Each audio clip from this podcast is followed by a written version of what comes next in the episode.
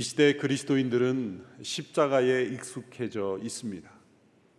장식물로 이제 사용될 만큼 어, 십자가는 기독교의 상징이요 우리 삶에 매우 어, 친숙한 것이 되었습니다.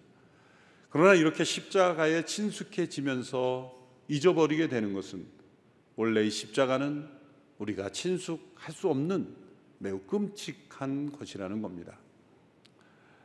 십자가는 알다시피 사형틀이었고 보통 범죄자들이 아니라 아주 흉악한 테러범이나 또 도무지 용서받을 수 없는 그러한 죄인들에게만 아주 제한적으로 집행되던 사용 방법이었습니다. 그래서 당시의 사람들은 이러한 십자가라는 말 자체를 꺼내기를 꺼려할 정도로 매우 역겹고 싫어하고 마음에 거리끼는 그러한 물건이었습니다.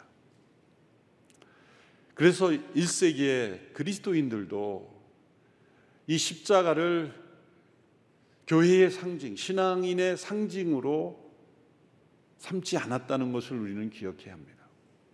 그처럼 엄청나게 충격적인 것이었습니다.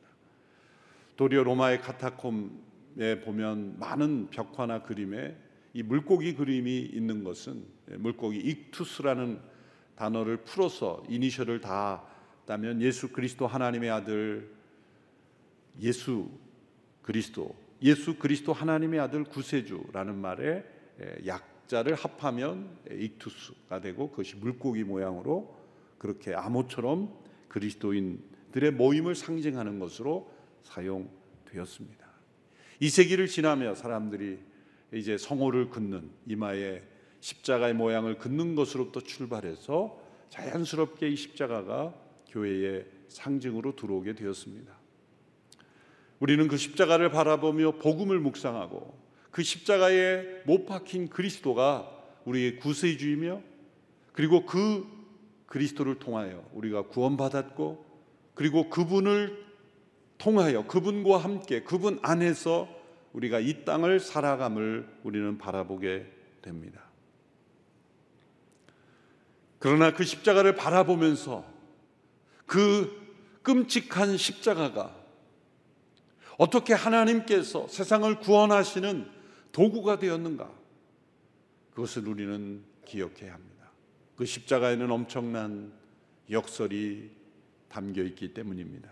오늘 본문에서는 십자가에 나타난 두 가지 중요한 역설이 나타납니다. 첫 번째는 그리스도께서 연약한 모습으로 그 십자가에 못 박혀 달리셨는데 그것이 곧 하나님의 능력이라는 말씀입니다. 오늘 보면 18절의 말씀을 보십시오. 십자가의 말씀이 멸망당하는 사람들에게는 어리석은 것이나 구원받는 우리에게는 하나님의 능력입니다. 십자가에 못 박힌 예수님은 복음서에 나타난 모든 예수님의 모습 속에 중에서 가장 연약한 모습이었습니다. 그런데 그렇게 연약하게 못 박히신 예수님, 그래서 하나님의 능력이라는 말씀입니다. 유대인들이 기적, 기대했던 메시아의 모습은 기적을 통하여 능력을 하나님의 능력을 보여주는 메시아였습니다. 그 능력으로 로마로부터 벗어나게 해주고 그들에게 행복을 가져다 줄 메시아를 기대했던 것입니다. 예수님께서 사역 초기에 병든 자들을 고쳐주시고 또 굶주린 자를 먹이실 때 나타난 그 하나님의 능력을 보면서 이분은 참 으로 메시아구나라고 확신했던 것입니다. 그런데 예수님께서 십자가에 못 박혀 그렇게 연약한 모습으로 못 박혀 죽으시는 모습을 보고 유대인들은 아 메시아가 아니었구나 우리가 잘못 판단했구나 라고 실망하며 절망하며 예수님을 떠났던 것입니다. 그처럼 십자가에서 그처럼 연약하게 못 박히신 예수님 그 그리스도의 십자가가 하나님의 능력이라는 이 역설을 우리가 깨닫지 못하면 복음을 깨닫지 못하는 것입니다. 유대인들에게 있어서 십자가에 못 박힌 그리스도라는 것은 성립될 수 없는 넌센스 같은 단어였던 겁니다. 그것은 마치 거룩한 도둑이라고 이름을 붙이거나 미움으로 가득한 사랑이라고 붙이는 것과 마찬가지인 것입니다. 23절에 보면 그래서 유대인들에게는 십자가에 못 박힌 그리스도가 마음에 걸리는 일이라고 표현했습니다. 마음에 걸리는 일, 예, 헬라어로 스칸달론이라는 건데 여기서 영어에 스캔들이 나왔어요. 걸림돌이라는 겁니다. 도저히 받아들일 수 없는 그러한 일이라는 거죠. 유대인들이 볼 때는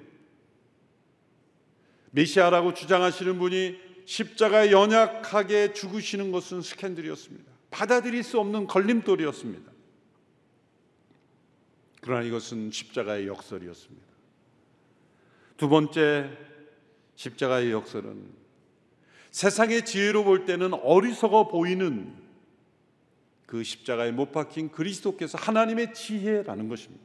세상의 지혜로 볼 때는 어리석어 보이는 것이 하나님의 지혜라는 역설입니다. 오늘 본문 22절에서 24절의 말씀을 보십시오. 함께 읽겠습니다. 시작. 유대 사람은 표적을 구하고 그리스 사람은 지혜를 찾지만 우리는 십자가에 못 박힌 그리스도를 전파합니다.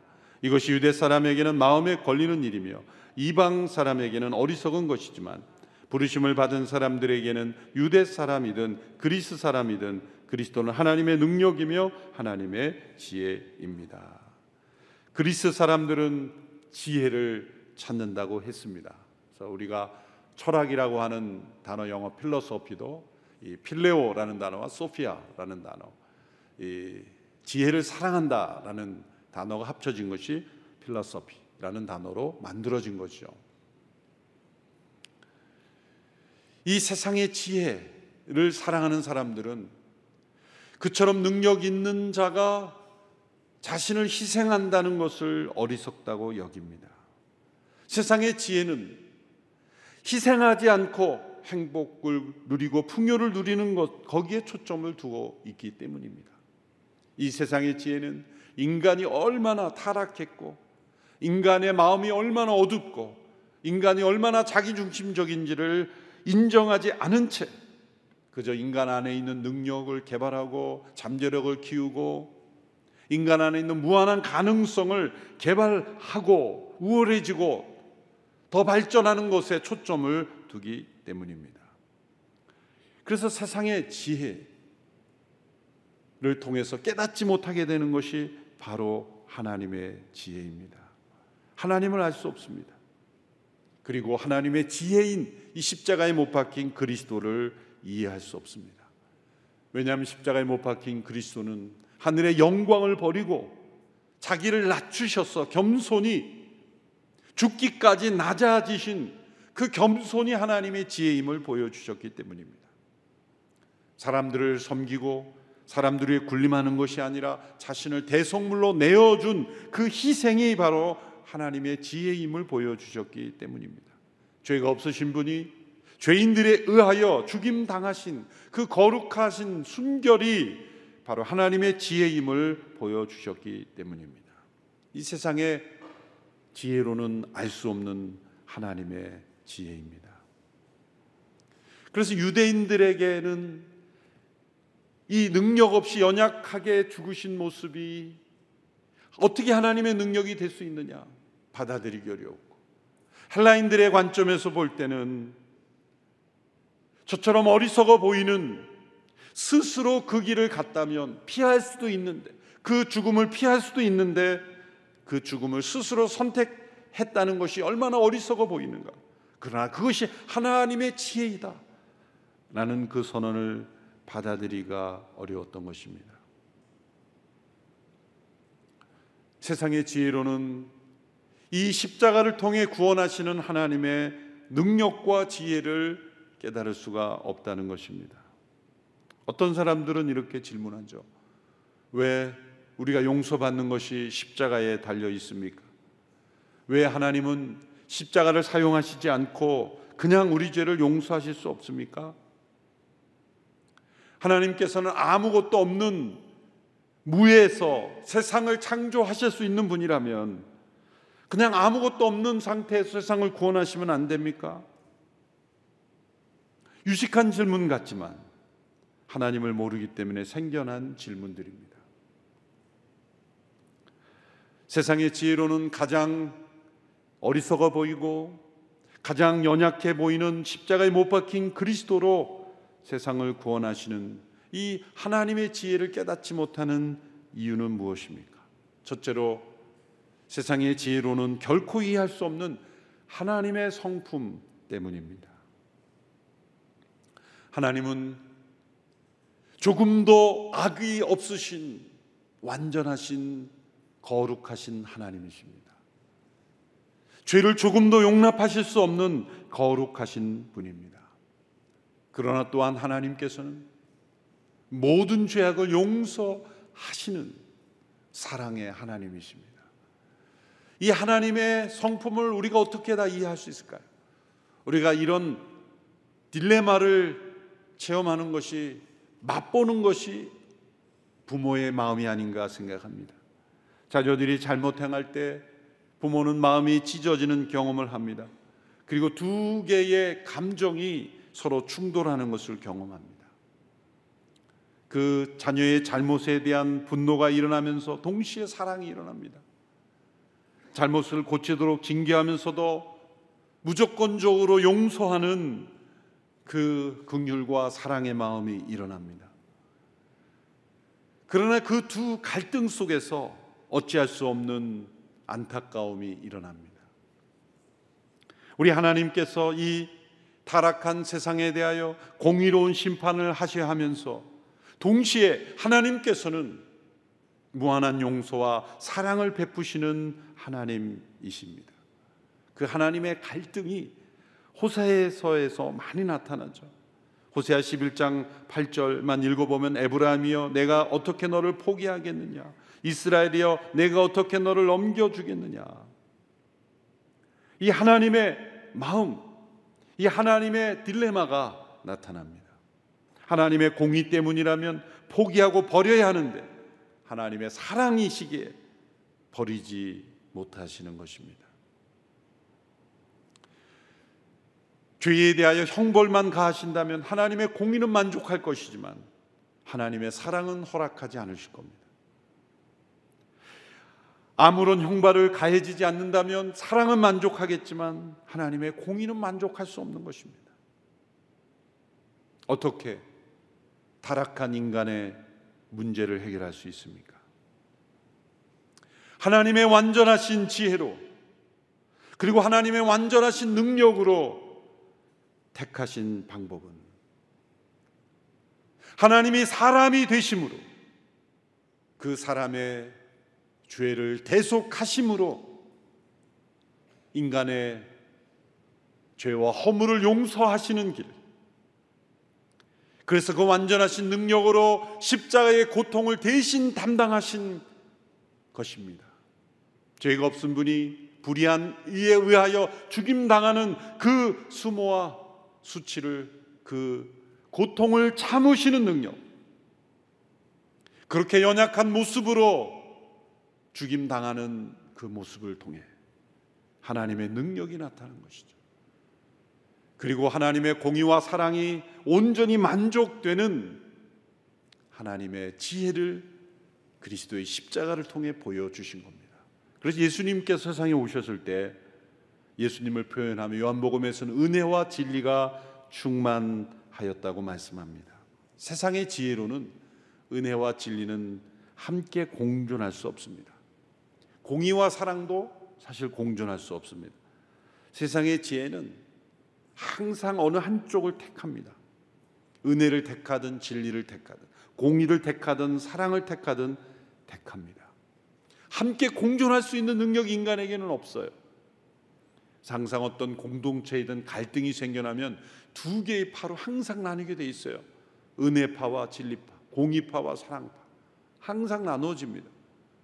그리고 어느 한쪽의 얘기를 들어보면 일리가 있어요. 일면 옳은 얘기예요. 공의로워야죠. 사랑을 품어야죠. 각자 일리를 붙잡고 싸우는 것입니다. 세상의 지혜로는 그것을 풀 수가 없어요. 그래서 갈등이 일어나는 것입니다. 그런데 예수 그리스도의 십자가는 하나님의 지혜입니다. 은혜와 진리가 충만하고 공의와 사랑이 동시에 만족할 수 있는 하나님의 지혜인 것입니다. 은혜와 진리가 어떻게 충만할 수 있습니까? 사람들의 지혜로는 은혜란 진리를 포기하는 것이라고 생각합니다. 하나님의 은혜는 진리를 버린 것이 아닙니다. 하나님의 용서는 눈 감아준 것이 아닙니다.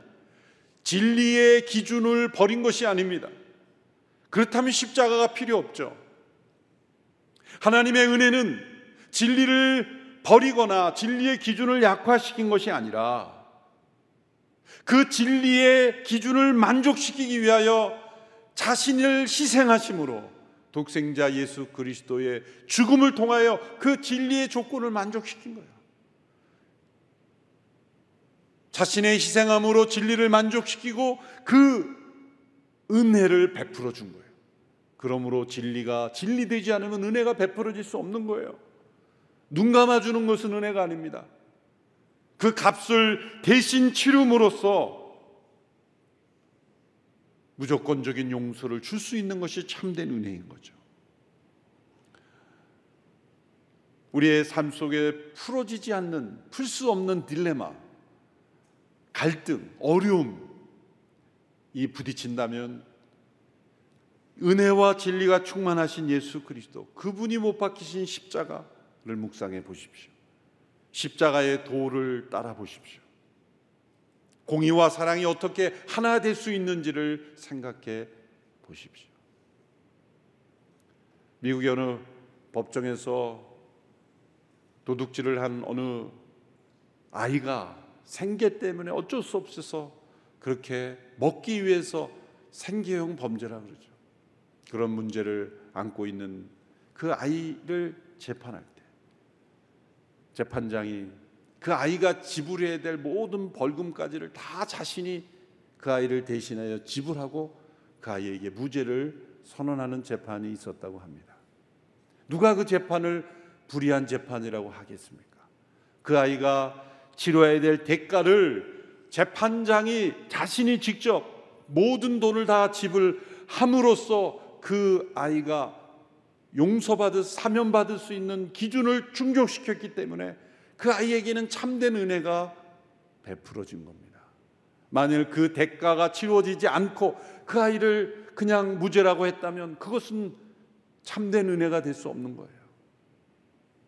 우리 하나님께서 재판장이신 하나님께서 우리가 감당해야 될 모든 죄의 대가를 직접 지불하시고 우리의 몸값을 지불하시고 우리의 죄값을 치르시고 우리에게 용서를 선포하셨기에 은혜와 진리가 충족된 겁니다.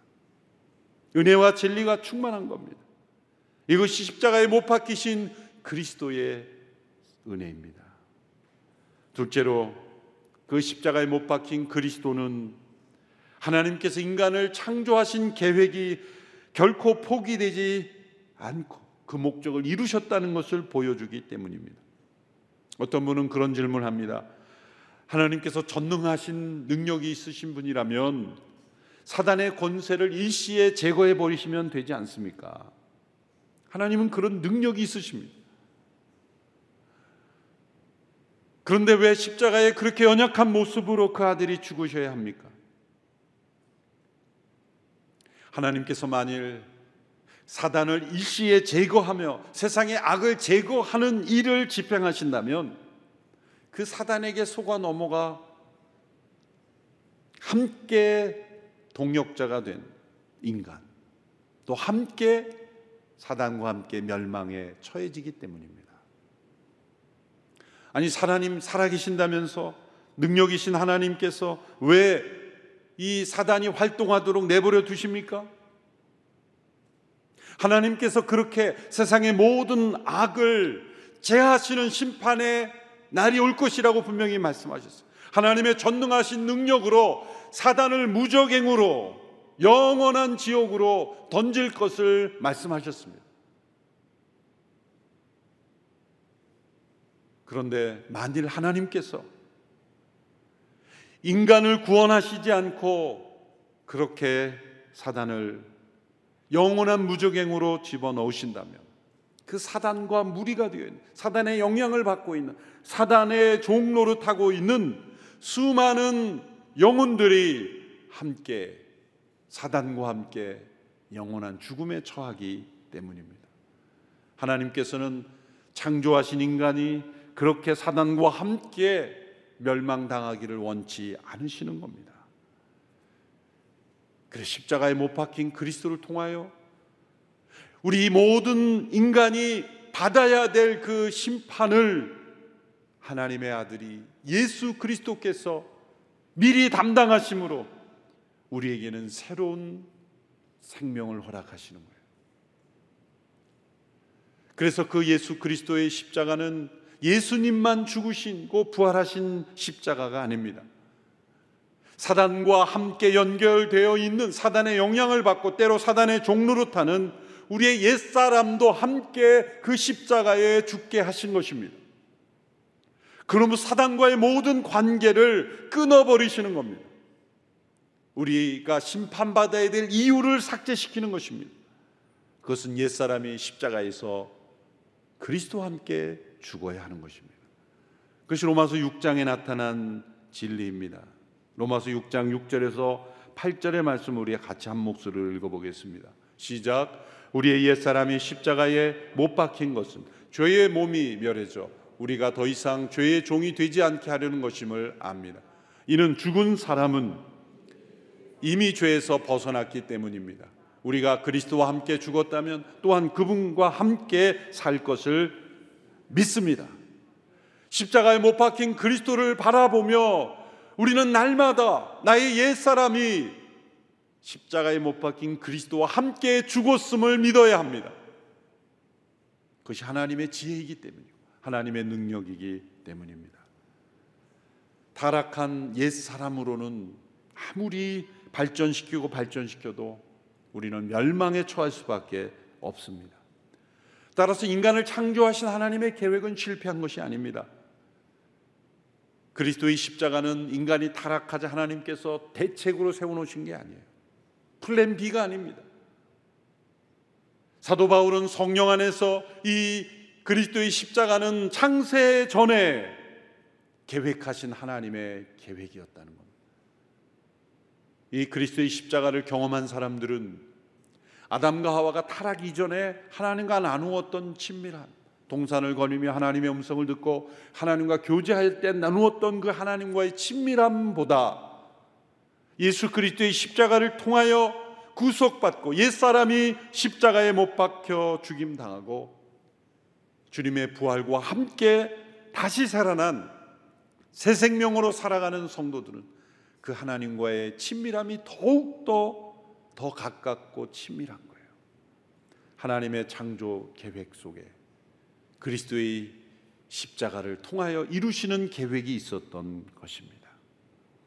그러므로 십자가에 못 박힌 그리스도는 우리가 영원한 생명을 누릴 수 있는 구원의 길이 되는 것입니다. 그러므로 셋째 우리는 이 세상의 지혜를 의지하지 않고 하나님의 지혜인 십자가의 도를 의지하며 살아가게 하시기 위한 것입니다. 이 세상의 지혜를 한마디로 표현하자면 이색을 강조하는 거예요. 죽음은 멀리 하는 겁니다. 죽음은 외면하도록 만드는 겁니다. 여러분, 이 세상의 모든 문화를 보면 이 죽음이를 죽음을 외면하게 하고 무감각하게 하고 없는 것처럼 만들고 그래서 이 장례식에 쓰는 이 관도 이 죽음을 연상하지 못하는 단어로 다 만들어요. 그래서 미국의 어떤 미국의 막다른 길을 dead end라고 많이 썼잖아요. 그래서 사람들이 저 dead라는 말 싫다 그래가지고 다 말도 바꾼다 그래요. 과거에는 우리가 사망 보험이었는데 요즘 다 생명 보험이죠. 죽음이라는 단어를 전부 세상은 지워가기를 원해요. 그러나 하나님의 지혜는 죽음을 두려워하지 않게 하며 영생을 사랑하도록 이끄십니다.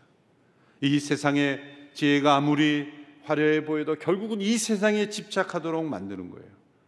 그런데 하나님의 지혜는 사람들이 가장 무서워하고 피하는 죽음을 영생에 이르는 문으로 사용하신 것입니다. 그리스도의 십자가, 십자가에 못 박힌 그리스도가 가장 인간이 당할 수 있는 가장 수치와 가장 큰 고통이었지만 그로 인한 그 죽음이 가장 영광스러운 부활의 생명의 문이 되었던 것처럼 우리가 이 땅에서 가장 비참하게 또한 안타깝게 그리고 가장 고통스럽게 맞이하는 죽음일지라도 십자가에 못 박힌 그리스도와 함께 옛사람이 죽은 영혼에게는 가장 영광스러운 영생의 문이 될 수 있다는 거예요. 그래서 성도들은 순교할 수 있는 겁니다. 죽음이 영생의 문이기 때문에. 세상의 지혜로는 죽음은 무조건 피해야 되는 것입니다. 그러나 하나님의 지혜로는 죽음을 두려워하지 않게 되는 것이죠. 그래서 성경을 처음 읽거나 기독교를 처음 접하는 사람이라면 누구나 이상하게 생각해야 하는 것이 기독교가 죽음을 강조한다는 것입니다. 예수님의 생애에서도 죽음이 클라이막스예요. 핵심입니다. 그리고 분량도 가장 많습니다. 예수님께서 30세까지의 개인의 생애는 거의 다루지도 않고 또 3년의 공생애 중에서 그 분량에서 이 사역보다 더 중심이 되는 것은 최후의 일주일입니다. 최후 일주일이 가장 집중적으로 신약 성경의 중심이 되어 있죠. 세상에 지혜라고 지혜를 의지하여 살아갔던 위인이나 종교 지도자를 보면 다 살아 있을 때의 일을 기록하고 살아 있을 때를 초점을 둡니다. 죽음을 강조하는 종교가 어디 있습니까? 또 그 지도자의 죽음의 깊은 어떤 전후 과정을 기록한 다른 종교의 경전을 보셨습니까? 없습니다. 그러나 예수님은 죽기 위해 오셨다 그랬고 죽음을 영광이라고 말씀하셨고 그리고 죽음을 통하여 영원한 생명의 문을 여셨다고 말씀하셨습니다. 십자가에 못 박힌 그리스도는 죽음이 끝이 아니며 우리에게 영원한 생명의 문이 된다는 것을 너무나 분명히 보여주신 것입니다.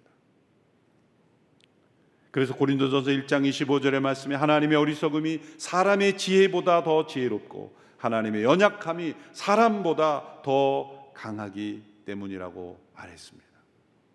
세상의 지혜는 십자가를 멀리 하도록 하고 또 십자가의 의미를 자꾸 잊어버리게 하고 우리가 신앙생활을 하면서도 십자가에 못 박힌 그리스도를 자꾸 잊어버리게 만듭니다. 그러나 십자가에 못 박힌 그리스도 그분이 하나님의 능력이며 하나님의 지혜이며 그처럼 우리의 마음에 꺼리낌을 가져다 주는 십자가가 하나님의 구원의 도구요, 하나님의 능력요, 지혜가 되었다면 우리도 그 십자가의 길을 붙잡고 세상을 살아간다면 하나님의 능력과 지혜가 우리를 통해 나타날 줄로 믿습니다. 이것은 신앙생활의 기초가 아니라 전부입니다. 모든 것입니다. 십자가에 못 박힌 그리스도가 우리의 믿음 생활의 가장 중심에 자리 잡고 그로 인하여 영원한 생명을 이 땅에서 누리고 승리하는 모든 백성들이 되기를 주님의 이름으로 축원합니다. 기도하겠습니다. 십자가에 못 박힌 그리스도를 바라보며 믿음으로 살아가는 저희들이 되게 하여 주시옵소서. 이 세상의 지혜를 따라 살아가는 어리석은 자 되지 않게 하여 주시고 하나님의 지혜를 따라 세상이 보기에는 어리석어 보여도 하나님의 능력과 지혜로 승리하는 인생으로 살게 하여 주시옵소서. 예수님의 이름으로 기도하옵나이다. 아멘.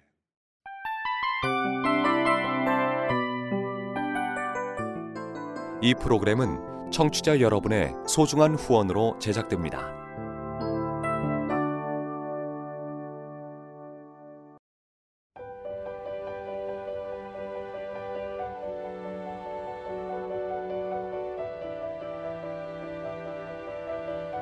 세상에는 수많은 교회들이 있지만 더 깊이 있는 말씀 강해를 찾기 위해 크기로만 교회를 선정하지 않습니다. 보다 좋은 영적 콘텐츠를 더 많이 나누기 위해 방송비를 받지 않습니다.